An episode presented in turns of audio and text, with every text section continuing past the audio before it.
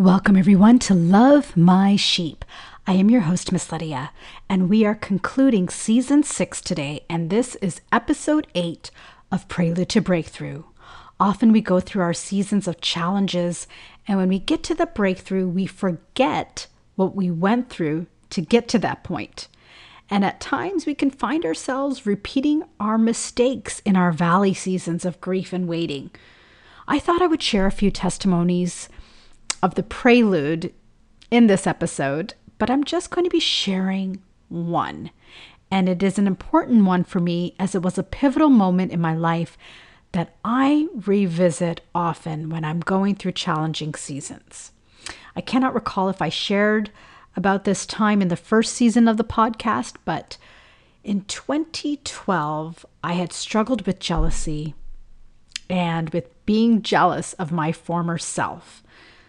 This jealousy then was generated when I would search for inspiration and look at old photos, journal entries, blog posts, or came across an emblem of an achievement, and I envied who I was at those moments. I only remembered the me that appeared to be so fearless, confident, and bold in various endeavors, and I missed the self confidence that I had. It took a long time for me to listen to the Lord and to be reminded that my prior ventures did not come without its own struggles. But I was only remembering all the good things and the good moments. This can happen when we are in our low points. We can look back and think everything was better then and not taking in the full scope of reality. I was caught in such a rut in 2012, believing my best years were behind me I had no idea that life was going to get even better than all the years before. However, life only got better when sacrifices were made. And in that, and in the years to come, a deeper commitment to the Lord was substantiated. I learned with each passing year new noises that I needed to tune out, bad habits that I needed to break, that I did not know were bad habits at that time. The more time we commit to the Word of God with a desire to live in that commitment, the better life becomes. So, back to 2012. I was feeling discouraged in different areas of my life. And looking back at who I was didn't help me. So, how did I get out of that? Honestly, ask God. He changed every element of my life the following year, every element that I was discouraged in. And I did not know in 2012 what it was that I needed. But those changes that God brought to my life revived me. And it did not happen all at once. But with each change came a new challenge. It took a long time to realize I'm not who I was prior to 2012, and so I could not walk in the expectations of my former experiences, and that every hurdle I had gone through was to make me stronger with a new strength to comfort others that can only come from God. These verses will be quoted often and that is 2 Corinthians chapter 1 verses 3 to 4. Blessed be the God and Father of our Lord Jesus Christ, the Father of mercies and God of all comfort, who comforts us in all our affliction, so that we may be able to comfort those who are in any affliction with the comfort with which we ourselves are comforted by God. Amen the new challenges, and the unfamiliar territory that I was in at 2012 had confused me, discouraged me, and it was a very lonely time. I had moved into a new house in a new neighborhood, and my work and environment had changed, although my employer had not. Everything was different. There were changes that I had not chosen that came with the changes that I had chosen. Finances at that time were not at the comfort level that I was used to. I could not get my footing in anything, it seemed. I had let my circumstances dictate my character, and that made me feel really uncomfortable and vulnerable. While I was still in a relationship with the Lord at that time, it was not a healthy relationship. It was a relationship of convenience. I did not take the time to truly honor the Lord and became habitual out of ceremony. I went to church by habit. I prayed by habit. I cried out to God only when I hit my fearful lows. And although at that time I would look at my former self in awe, in this moment, I look back at the me of 2012 and say, Lord, your mercy is too great. Noise is the biggest hindrance in the prelude. We, we can look back at how things used to be and desire the former days, but then we are limiting God to our past.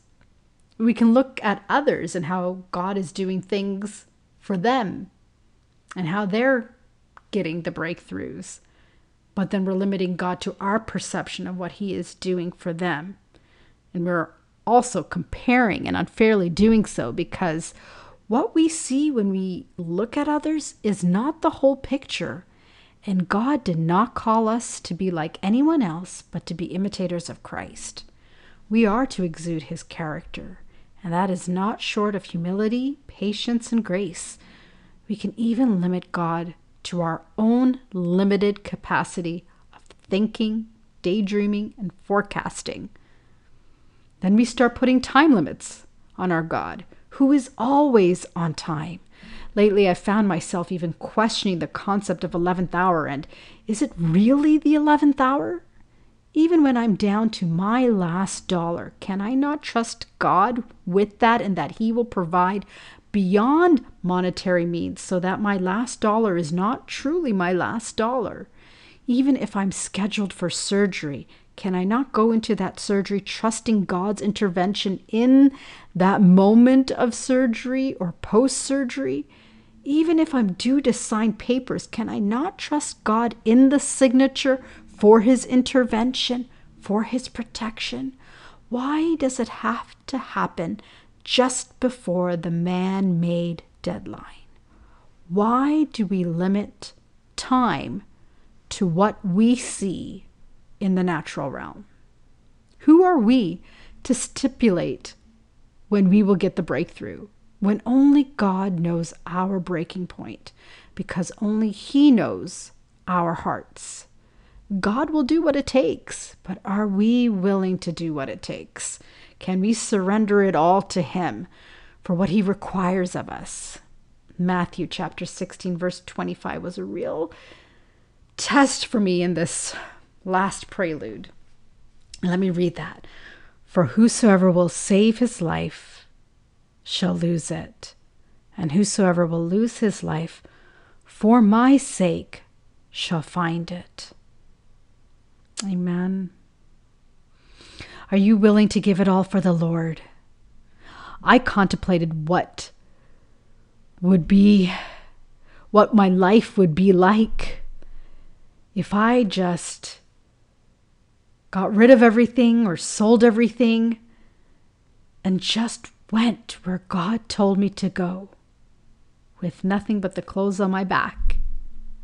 And I prayed that God would give me the desire to do that, as I did not want to do that grudgingly. Heavenly Father, I thank you for the prelude. I thank you that in the midst of waiting, in the middle of the valley, and in the midst of our grief, you are there because you are sovereign. You see every ache, every tear, every thought, and every desire. And I ask that you will divinely intervene in every person awaiting a breakthrough, whether it be physically, mentally, financially, socially, and it is always a spiritual breakthrough in all these aspects. So I pray, especially spiritually, May we all always feel your presence, your comfort in our affliction, your protection, your guidance. And of course, your love.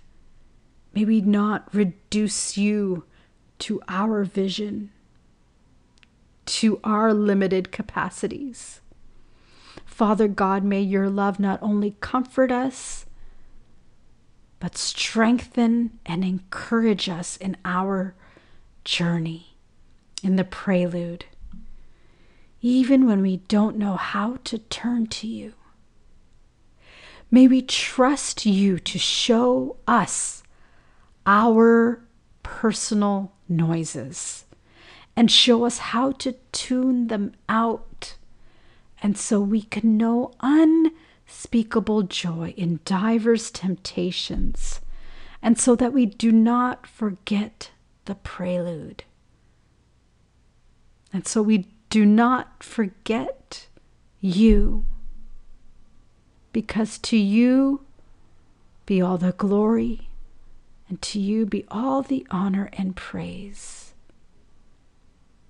You are to be glorified in every measure and in every circumstance. I ask all these things in the precious name of Jesus. Amen. Lord willing, on November 25th, I will begin a new video series on the YouTube platform titled Conversations with God in Grief. And that series, Lord willing, will carry through into the Christmas holiday season. There may be an, uh, a podcast element to it, or there may be something different on this platform. We will see how the Lord leads in that. So please keep this in prayer. Until next time, know that I love you and the Lord loves you the most.